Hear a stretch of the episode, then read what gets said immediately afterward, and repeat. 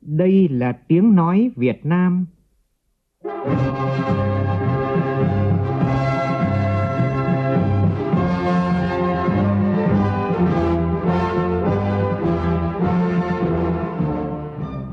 là tiếng nói Việt Nam, phát thanh từ Hà Nội, thủ đô nước Cộng hòa xã hội chủ nghĩa Việt Nam.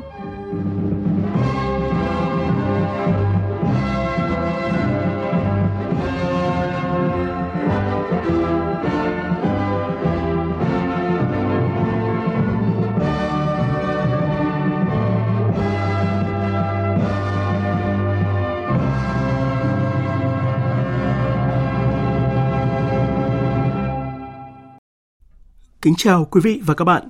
Mời quý vị và các bạn nghe chương trình Thời sự sáng của Đài Tiếng nói Việt Nam. Hôm nay thứ ba, ngày 27 tháng 6 năm 2023, tức ngày mùng 10 tháng 5 năm Quý Mão.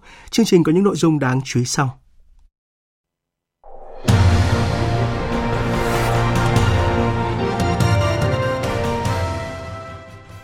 Bộ Nội vụ hướng dẫn thực hiện mức lương phụ cấp mới từ ngày mùng 1 tháng 7 tới. Hôm nay, hơn 1 triệu thí sinh trên cả nước bắt đầu kỳ thi tốt nghiệp trung học phổ thông với việc nhận phòng thi và hoàn tất thủ tục dự thi.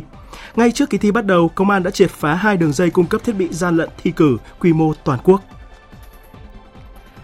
Năm cựu tướng cảnh sát biển ra hầu tòa với cáo buộc tham ô 50 tỷ đồng. Cảnh báo nguy cơ dịch chồng dịch tại các địa phương phía Nam khi số ca mắc tay chân miệng và sốt xuất huyết tăng cao với diễn biến phức tạp. Trong phần tin thế giới, truyền thông Đức đưa tin đàm phán hòa bình cho Ukraine có thể diễn ra vào tháng 7 tới. Trong khi đó, Mỹ chuẩn bị công bố gói viện trợ quân sự trị giá 500 triệu đô la cho Ukraine. Nhật Bản nỗ lực đưa 1.000 hạt giấy Sadako trở thành di sản văn hóa UNESCO. Cũng trong chương trình, biên tập viên Đài Tiếng Nói Việt Nam có bài bình luận về những việc cần làm để tôn vinh các giá trị gia đình nhân ngày gia đình Việt Nam 28 tháng 6.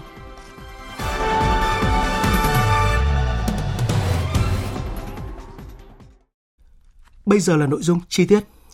Nhận lời mời của Chủ tịch Quốc hội Vương Đình Huệ, Chủ tịch Hội đồng Quốc gia Thụy Sĩ Martin Cardinas sẽ thăm chính thức nước ta từ hôm nay đến ngày 30 tháng 6. Chuyến thăm thể hiện sự coi trọng của Thụy Sĩ đối với Việt Nam, đồng thời là hoạt động đối ngoại nghị viện quan trọng, nối lại trao đổi đoàn cấp cao giữa hai nước sau đại dịch COVID-19. Quan hệ hữu nghị và hợp tác Việt Nam-Thụy Sĩ trong thời gian qua phát triển tốt đẹp. Về chính trị ngoại giao, hai bên thường xuyên duy trì trao đổi đoàn và tiếp xúc cấp cao. Thụy Sĩ đứng thứ 21 về đầu tư trực tiếp nước ngoài vào Việt Nam với 206 dự án còn hiệu lực và tổng vốn đăng ký là gần 2 tỷ đô la. Hai bên đang thúc đẩy sớm kết thúc đàm phán hiệp định thương mại tự do giữa Việt Nam và khối mậu dịch tự do châu Âu. Việt Nam là một trong số ít nước nằm trong danh sách đối tác ưu tiên hợp tác của Thụy Sĩ. Thụy Sĩ đã công bố chương trình hợp tác phát triển Thụy Sĩ Việt Nam giai đoạn 2021-2024 với số vốn ODA là khoảng 76 triệu đô la. Hà Lan là một trong những đối tác hàng đầu về thương mại, đầu tư và thích ứng với biến đổi khí hậu. Phó Thủ tướng Trần Hồng Hà đã khẳng định như vậy khi hội kiến với Chủ tịch Hạ viện và Chủ tịch Thượng viện Hà Lan hôm qua nhân chuyến công tác và đồng chủ trì khóa họp thứ 8 Ủy ban Liên Chính phủ Việt Nam Hà Lan về thích ứng với biến đổi khí hậu và quản lý nước. Hai bên nhất trí tăng cường trao đổi đoàn các cấp cả ở kênh chính phủ và quốc hội, tích cực triển khai những kết quả đạt được nhân chuyến thăm chính thức Hà Lan của Thủ tướng Phạm Minh Chính vào tháng 12 năm ngoái, nhất là trong lĩnh vực quản lý nước và thích ứng với biến đổi khí hậu. Hai bên cũng chia sẻ quan điểm về các vấn đề khu vực và quốc tế cùng quan tâm. Về Biển Đông, hai bên khẳng định ủng hộ việc đảm bảo an ninh, an toàn tự do hàng hải, hàng không, giải quyết tranh chấp bằng biện pháp hòa bình, phù hợp với luật pháp quốc tế và Công ước Liên Hợp Quốc về luật biển năm 1982. Nhân dịp này, Phó Thủ tướng Trần Hồng Hà đã chuyển lời thăm hỏi và mời thăm Việt Nam của Chủ tịch Quốc hội Vương Đình Huệ tới Chủ tịch Hạ viện và Chủ tịch Thượng viện Hà Lan. Hai nhà lãnh đạo đã vui vẻ nhận lời mời và khẳng định sẽ sớm thăm Việt Nam trong thời gian tới. Từ ngày 1 tháng 7 tới, lương phụ cấp của cán bộ công chức viên chức và lực lượng vũ trang được tính dựa trên mức lương cơ sở mới là 1 triệu 800 nghìn đồng một tháng. Nội dung này nằm trong thông tư hướng dẫn vừa được Bộ Nội vụ ban hành. Lương của cán bộ công chức viên chức, lực lượng vũ trang sẽ được tính bằng lương cơ sở mới là 1 triệu 800 nghìn đồng một tháng nhân hệ số lương. Với các khoản phụ cấp tính theo mức lương cơ sở, công thức tính là 1 triệu 800 nghìn đồng nhân hệ số phụ cấp với các khoản phụ cấp tính theo phần trăm mức lương hiện hưởng, phụ cấp chức vụ lãnh đạo, thâm niên vượt khung, được tính bằng tổng các khoản gồm mức lương mới, phụ cấp chức vụ lãnh đạo, phụ cấp thâm niên vượt khung, nhân tỷ lệ phần trăm phụ cấp được hưởng. Các khoản phụ cấp quy định bằng mức tiền cụ thể được giữ nguyên theo quy định hiện hành. Theo nghị định của chính phủ, có 9 nhóm được tăng lương từ ngày 1 tháng 7 tới. Nhóm đầu tiên là cán bộ công chức từ trung ương đến cấp huyện, nhóm 2 là cán bộ công chức cấp xã, nhóm 3 là viên chức trong đơn vị sự nghiệp công lập, nhóm 4 là người làm công việc theo chế độ hợp đồng lao động trong cơ quan hành chính và đơn vị sự nghiệp công lập thuộc diện được áp dụng hoặc có thỏa thuận trong hợp đồng. Nhóm 5 là người làm việc trong chỉ tiêu biên chế tại các hội được ngân sách nhà nước hỗ trợ kinh phí hoạt động. Nhóm 6 là sĩ quan, quân nhân chuyên nghiệp, hạ sĩ quan, binh sĩ, công nhân, viên chức quốc phòng và hợp đồng lao động thuộc Quân đội Nhân dân Việt Nam. Nhóm 7 là sĩ quan, hạ sĩ quan hưởng lương, hạ sĩ quan, chiến sĩ nghĩa vụ, công nhân công an và lao động hợp đồng thuộc Công an Nhân dân. Nhóm 8 là người làm việc trong tổ chức cơ yếu và nhóm 9 là người hoạt động không chuyên trách cấp xã, thôn, tổ dân phố. Quốc hội vừa thông qua nghị quyết mới thay thế nghị quyết số 54 về thí điểm cơ chế chính sách đặc thù phát triển thành phố Hồ Chí Minh. Nhiều chuyên gia và doanh nghiệp mong muốn nghị quyết mới sớm được triển khai để tháo gỡ những nút thắt chính sách. Phản ánh của phóng viên Nguyễn Quang, thường trú tại thành phố Hồ Chí Minh. Ông Nguyễn Minh Luân, cố vấn chiến lược công ty cổ phần phong phú Vina thành phố Hồ Chí Minh, doanh nghiệp có hơn 14 năm hoạt động trong lĩnh vực logistics và năng lượng tái tạo cho biết, khoảng 3 năm trở lại đây, doanh nghiệp vẫn chưa thể tiếp cận được nguồn vốn mới từ nhà đầu tư nước ngoài. Trong khi đó, các nguồn tín dụng trong nước hầu như bị đóng băng. Nghị quyết mới về thành phố Hồ Chí Minh vừa được Quốc hội thông qua sẽ tạo cơ chế, chính sách để đa dạng hình thức huy động nguồn đầu tư, trong đó từ chính nhân viên của mình. Nghị quyết mới có các cơ chế, chính sách thu hút nguồn lực xã hội và tháo gỡ khó khăn, vướng mắc về thủ tục dự án để dòng vốn đầu tư chạy nhanh hơn. Qua đó giúp doanh nghiệp thành phố cũng có được sự bứt phá tốt sau thời gian dài gặp khó khăn do bế tắc về dòng tiền. Ông Nguyễn Ngọc Hòa, Chủ tịch Hiệp hội Doanh nghiệp Thành phố Hồ Chí Minh, Chủ tịch Hội đồng thành viên Công ty Đầu tư Tài chính Nhà nước Thành phố Hồ Chí Minh HFIC bày tỏ tin tưởng nghị quyết mới sẽ thu hút mạnh mẽ các nhà đầu tư chiến lược.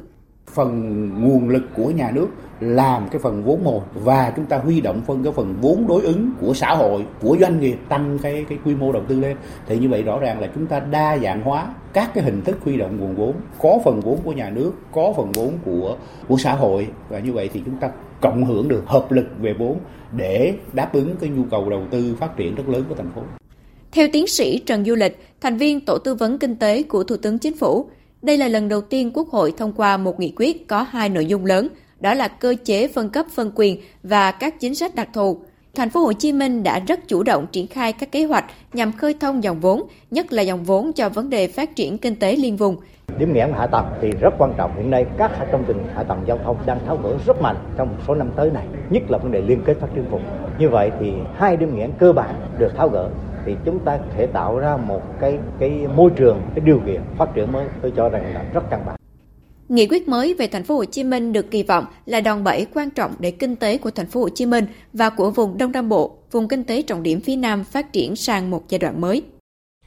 Hôm nay, hơn 1 triệu thí sinh trên cả nước sẽ bắt đầu kỳ thi tốt nghiệp trung học phổ thông với việc đến các điểm thi để nhận phòng thi và hoàn tất thủ tục dự thi. Phóng viên Minh Hường thông tin. Theo quy định của Bộ Giáo dục và Đào tạo, từ 14 giờ chiều nay, các thí sinh sẽ đến các điểm thi để nhận phòng thi, hoàn thành thủ tục dự thi và chỉnh sửa sai sót nếu có. Sau đó, các thí sinh sẽ nghe giám thị phổ biến quy chế thi. Một điểm mới trong quy chế thi năm nay đó là các thí sinh không được mang các loại máy ghi âm ghi hình vào phòng thi như các năm trước. Thứ trưởng Bộ Giáo dục và Đào tạo Phạm Ngọc Thưởng, trưởng Ban chỉ đạo cấp quốc gia kỳ thi tốt nghiệp trung học phổ thông năm 2023 cho biết, mọi công tác chuẩn bị về cơ sở vật chất, nhân lực phục vụ cho kỳ thi đã được các địa phương hoàn tất. Gần 2.300 điểm thi trên cả nước đã sẵn sàng đón thí sinh đến làm thủ tục dự thi. Tinh thần chỉ đạo chung của Bộ Giáo dục Đào tạo của Ủy ban Nhân dân các tỉnh, thành phố với các hội đồng thi là tạo mọi điều kiện thuận lợi để cho các em học sinh đến trường thi và làm bài tốt nhất. Tôi mong các em chuẩn bị tốt sức khỏe và tinh thần hết sức là thoải mái, thực hiện nghiêm các quy định và quy chế với các cán bộ tham gia tổ chức kỳ thi này tập trung thực hiện đúng những cái quy chế tuyệt đối không được lơ là chủ quan mặc dù là kỳ thi có quy mô lớn hết sức là nghiêm túc nhưng mà không ờ, căng thẳng áp lực quá mức trong tổ chức triển khai công việc Để phòng chống gian lận thi cử, một trong những nội dung mà các địa phương chú trọng đó là phối hợp với các đơn vị chức năng của Bộ Công an, tập huấn kỹ lưỡng cho cán bộ làm công tác coi thi về nhận diện các thiết bị công nghệ cao mà thí sinh có thể lợi dụng để gian lận trong kỳ thi, kịp thời phát hiện và xử lý nghiêm các trường hợp vi phạm. Và ngay trước kỳ thi Trung học phổ thông năm nay thì Công an tỉnh Lâm Đồng phối hợp với Cục An ninh mạng và Phòng chống tội phạm sử dụng công nghệ cao Bộ Công an cùng với Cục Quản lý thị trường thành phố Hà Nội vừa triệt phá hai đường dây mua bán thiết bị gian lận thi cử với quy mô lớn trên phạm vi cả nước, thu giữ nhiều tăng vật. Các đối tượng khai nhận cùng với bán thiết bị như điện thoại, tai nghe, thiết bị ghi âm ghi hình siêu nhỏ với giá từ 1 triệu đến 6 triệu đồng để gian lận thi cử. Nhóm này còn tổ chức đường dây gian lận thi cấp chứng chỉ ngoại ngữ bằng thiết bị công nghệ cao trên phạm vi cả nước trong nhiều năm qua. Giá cả dao động từ 5 đến 14 triệu đồng với mỗi loại chứng chỉ. Cơ quan công an đang đấu tranh mở rộng làm rõ hành vi của các đối tượng để xử lý theo quy định của pháp luật. Theo kế hoạch, hôm nay Tòa án quân sự thủ đô Hà Nội mở phiên tòa xét xử sơ thẩm vụ án tham mô tài sản xảy ra tại Bộ Tư lệnh Cảnh sát biển. Phóng viên Đình Hiếu thông tin.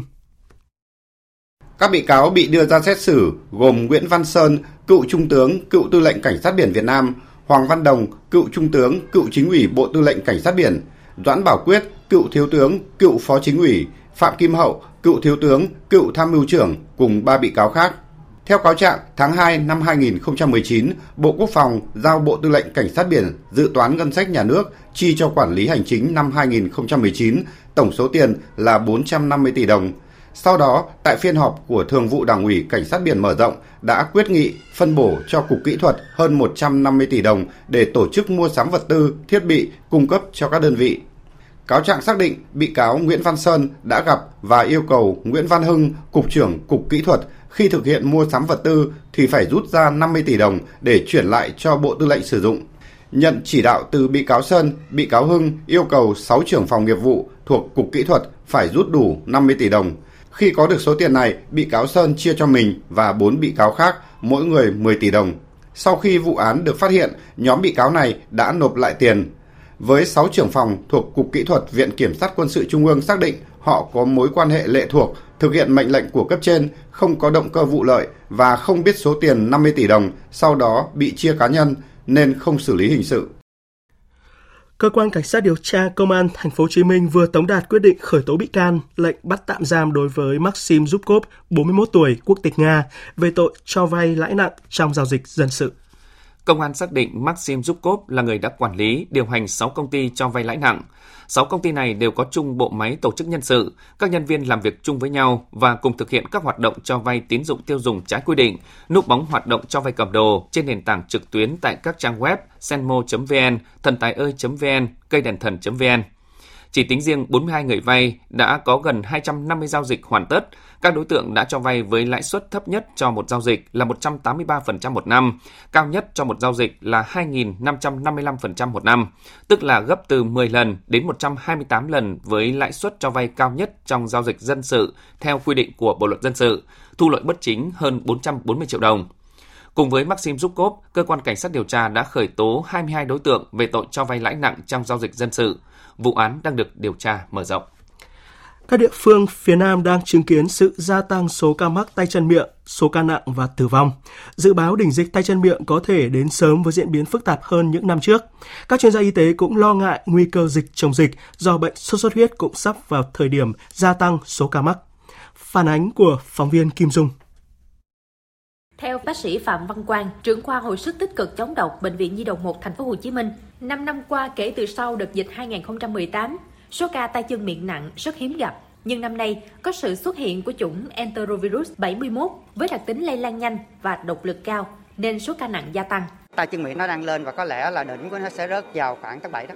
Nhưng mà lúc đó mình sẽ lo, đó là mùa mưa luôn và sốt xuất sẽ lên. Sài Gòn hiện giờ chưa có ca nào gọi là nặng tử vong. Tuy nhiên vài tuần tới là sẽ có tại vì ở tỉnh người ta đổ ngược về. Mấy đứa nhỏ đó nó nghỉ hè nó về, nhà trẻ bắt đầu hoạt động. Tiến sĩ bác sĩ Nguyễn Văn Vĩnh Châu, Phó Giám đốc Sở Y tế Thành phố Hồ Chí Minh cho biết, cần có quy định về phân bổ chuyển tuyến tay chân miệng cho các bệnh viện. Nhi đồng 1, Nhi đồng 2, Nhi đồng thành phố và bệnh viện bệnh nhiệt đới để giảm áp lực, đảm bảo bệnh nhân được điều trị tốt nhất, tránh quá tải cục bộ. Đề xuất Cục Khám chữa bệnh phân bố lại các tuyến để bệnh viện bệnh nhiệt đới cùng tham gia vào công tác chỉ đạo tuyến tay chân miệng và sốt xuất huyết ở Nhi. Theo các chuyên gia Bộ Y tế, nếu bệnh nhân tay chân miệng nặng từ khắp nơi chuyển về, thành phố Hồ Chí Minh sẽ khó tránh được tình trạng quá tải cục bộ. Do đó cần tăng năng lực cho các bệnh viện đa khoa ở các tỉnh lân cận nhằm giảm áp lực này. Phó giáo sư tiến sĩ Nguyễn Thị Liên Hương, Thứ trưởng Bộ Y tế nói: giảm tải cho các cơ sở y tế tại thành phố Hồ Chí Minh thì cũng đề nghị liên tục thường xuyên tổ chức tập huấn nâng cao năng lực cho tất cả các cái cơ sở điều trị của các cái tỉnh thành phố phía Nam tăng cường được cái khả năng thu dung điều trị bệnh nhân và như vậy giảm được cái số lượng bệnh nhân chuyển tuyến. Từ đầu năm đến nay đã có 7 trẻ tử vong vì tay chân miệng ở phía Nam. Ngành y tế xác định người lớn có thể là người lành mang trùng, khiến trẻ nhỏ mắc bệnh mà không hay biết. Do vậy, việc phòng ngừa tay chân miệng không chỉ tập trung ở trẻ nhỏ, bảo mẫu tại các trường mầm non mà cả người lớn cũng phải thường xuyên rửa tay sạch, giữ gìn vệ sinh trong gia đình nhằm bảo vệ các bé trước nguy cơ dịch bệnh hiện nay. Thời sự VOV nhanh, tin cậy, hấp dẫn. Chuyển sang phần tin thế giới, hàng nghìn người Myanmar đang tạm lánh tại các huyện biên giới ở miền Bắc Thái Lan để tránh những cuộc giao tranh đang tiếp diễn ác liệt. Phóng viên Ngọc Diệp thường trú tại Thái Lan đưa tin. Các cuộc giao tranh giữa các nhóm vũ trang đối lập và quân đội Myanmar vẫn diễn ra ác liệt dọc theo biên giới Thái Lan-Myanmar, đối diện với các xã Sao Hin của huyện Me Sariang và xã Me Ngao của huyện Khun Yuam. Số người Myanmar tạm lánh tại hai huyện này đã lên tới gần 5.000 người. Chính quyền địa phương tỉnh Mê Hồng Sơn đang tích cực phối hợp với Hội chữ thập đỏ Thái Lan và người dân địa phương tiến hành quyên góp thực phẩm, nước và các nhu yếu phẩm để cung cấp kịp thời cho người tị nạn Myanmar mỗi tuần cho đến khi ngừng giao tranh. Trong khi đó, Trung tâm Quản lý Biên giới Thái Lan-Myanmar đã bố trí xây dựng hệ thống cấp thoát nước, vệ sinh, xử lý rác tại các khu nhà tạm trú cho người tị nạn và triển khai các nhóm công tác và tình nguyện viên làm nhiệm vụ đảm bảo an ninh tại đây. Các chốt kiểm soát an ninh cũng đã được thiết lập và các tổ công tác được bố trí theo dõi, đánh giá tình hình địa bàn mỗi ngày, đảm bảo an toàn khu vực biên giới cũng như chăm lo cho người tị nạn. Hai ngày sau cuộc binh biến, Tổng thống Nga Putin tiếp tục có bài phát biểu khẳng định tinh thần yêu nước, sự đoàn kết của tất cả người dân nước này đã giúp đất nước vượt qua mọi khó khăn. Phóng viên Anh Tú thường trú tại Nga đưa tin. Tổng thống Nga Putin khẳng định rằng phần lớn các chiến binh và chỉ huy của nhóm Wagner cũng là những người Nga yêu nước, tận tụy với nhân dân và nhà nước của họ. Họ đã chứng minh điều đó bằng sự dũng cảm trên chiến trường, giải phóng Donbass và Novorossiya.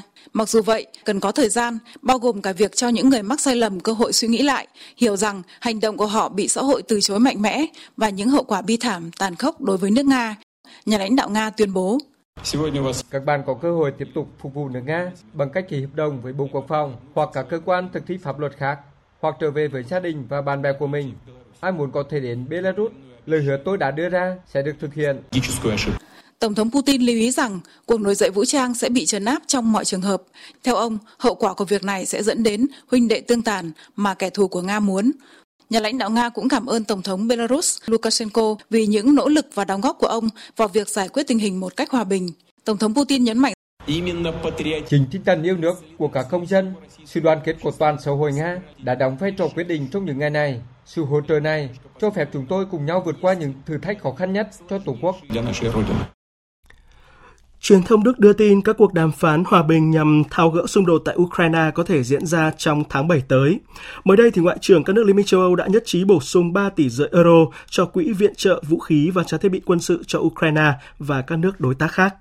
Trong khi đó, chính quyền Mỹ đang lên kế hoạch công bố gói viện trợ quân sự mới cho Ukraine trị giá tới 500 triệu đô la trong ngày hôm nay. Lầu Năm Góc mới đây thừa nhận đã mắc lỗi tính toán dẫn tới việc các lô vũ khí đã viện trợ cho Ukraine bị tính cao hơn 6 tỷ 200 triệu đô la so với giá trị thực. Vì vậy, khoản tranh lệch này sẽ được bổ sung trong các gói viện trợ quân sự cho Ukraine trong thời gian tới.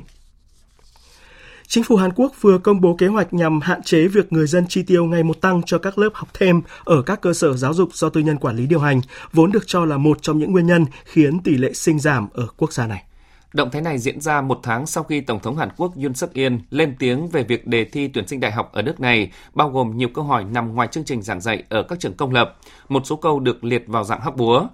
Bộ Giáo dục Hàn Quốc sẽ thiết lập một ủy ban độc lập để lọc ra những câu hỏi hóc búa, đánh giá mức độ công bằng của các bài kiểm tra. Những giáo viên tham gia đề thi cũng sẽ bị cấm bán bộ câu hỏi, cung cấp các bài giảng hoặc tư vấn thông tin liên quan đến kỳ thi đại học trong khoảng thời gian nhất định. Theo thống kê, năm ngoái người dân nước này phải chi khoản phí cao kỷ lục lên tới 20 tỷ đô la cho việc học thêm của con em, bất chấp số lượng học sinh, sinh viên nhập học giảm 0,9%. Đáng chú ý, cứ 10 học sinh thì có 8 em học thêm ở các cơ sở giáo dục tư nhân hay tham gia vào các trường luyện thi trên khắp đất nước. Điều này đã khiến cho chi phí nuôi dạy con ở Hàn Quốc lên mức cao nhất thế giới, dẫn đến tâm lý e ngại có con, khiến cho tỷ lệ sinh của Hàn Quốc giảm xuống nhóm thấp nhất thế giới.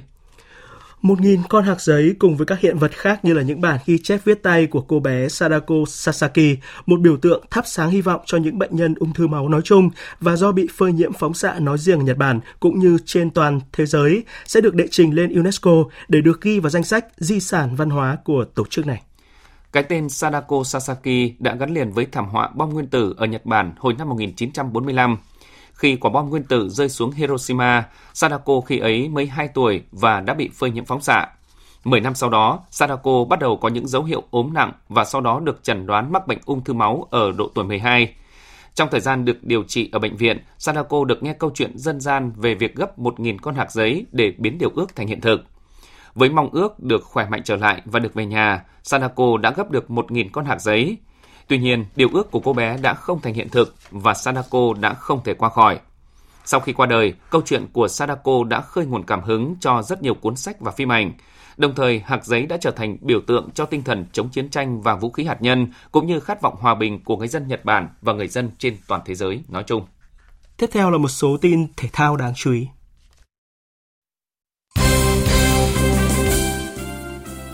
Từ chỗ không được xếp hạng, đội tuyển bóng chuyền nữ Việt Nam vươn lên thứ 49 trên bảng thứ bậc bóng chuyền nữ thế giới sau chức vô địch ABC Challenge Cup 2023 trên đất Indonesia. Nhà vô địch La Liga Barcelona sẽ ký hợp đồng 2 năm với Gundogan, đội trưởng của Manchester City mùa trước. Gundogan đến Barca để lấp khoảng trống Busquets để lại. Trước đó, cựu đội trưởng Barca đã từ chối ký hợp đồng mới để gia nhập Inter Miami. Busquets chuẩn bị tái ngộ với đồng đội cũ là Lionel Messi. Trong khi đó, siêu sao Lionel Messi lần đầu nhận giải thưởng cá nhân mùa giải ở League One khi anh được các cổ động viên bình chọn là cầu thủ ngoại hay nhất. Đây là lần đầu tiên Messi nhận một giải thưởng cá nhân tại giải bóng đá vô địch quốc gia Pháp và cũng có thể là lần cuối vì anh đã chia tay Paris Saint-Germain để sang Inter Miami.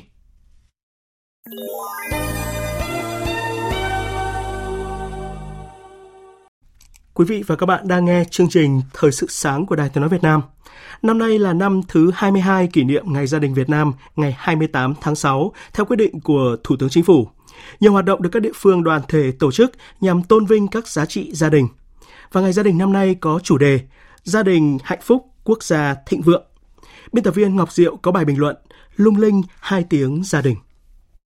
Xã hội Việt Nam bước vào thế kỷ 21, cơ cấu gia đình ngày càng đa dạng, mô hình gia đình truyền thống nhiều thế hệ dần ít đi, gia đình hạt nhân chỉ gồm bố mẹ và con cái tăng lên. Về cấu trúc gia đình, ngày càng nhiều các gia đình đơn thân, gia đình không con, gia đình cùng giới, tạo nên sự đa dạng trong xã hội, nhưng cũng là những thách thức từ xây dựng pháp luật về hôn nhân gia đình tới những vấn đề về pháp lý và xã hội cần được giải quyết. Trong sự hối hả của nhịp sống hiện đại, nỗi lo mưu sinh, hoặc đơn giản hơn là ảnh hưởng của những thiết bị công nghệ, sự gắn kết giữa các thành viên trong gia đình trở nên lỏng lẻo, tạo nên nhiều hệ lụy trong đời sống tình cảm. Nhiều người xa nhà, xa quê, xa người thân hoặc chỉ tới khi mất đi người thân yêu nhất mới chợt nhận ra mình đã đánh mất, đã bỏ lỡ những điều quý giá nhất trong cuộc đời.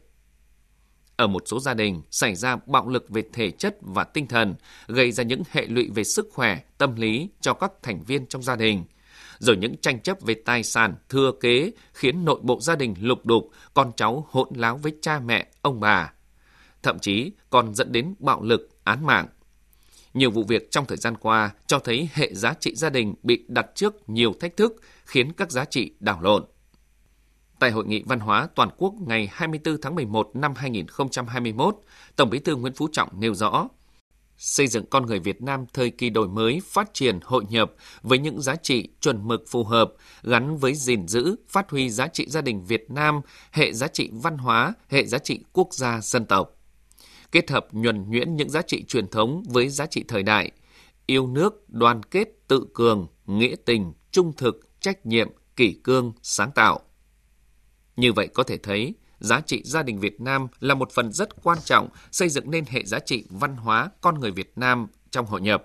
Gia đình hạnh phúc, quốc gia thịnh vượng. Hơn 20 năm qua, mỗi năm, mỗi dịp kỷ niệm Ngày Gia đình Việt Nam là dịp nhắc nhớ mỗi người về những giá trị của gia đình.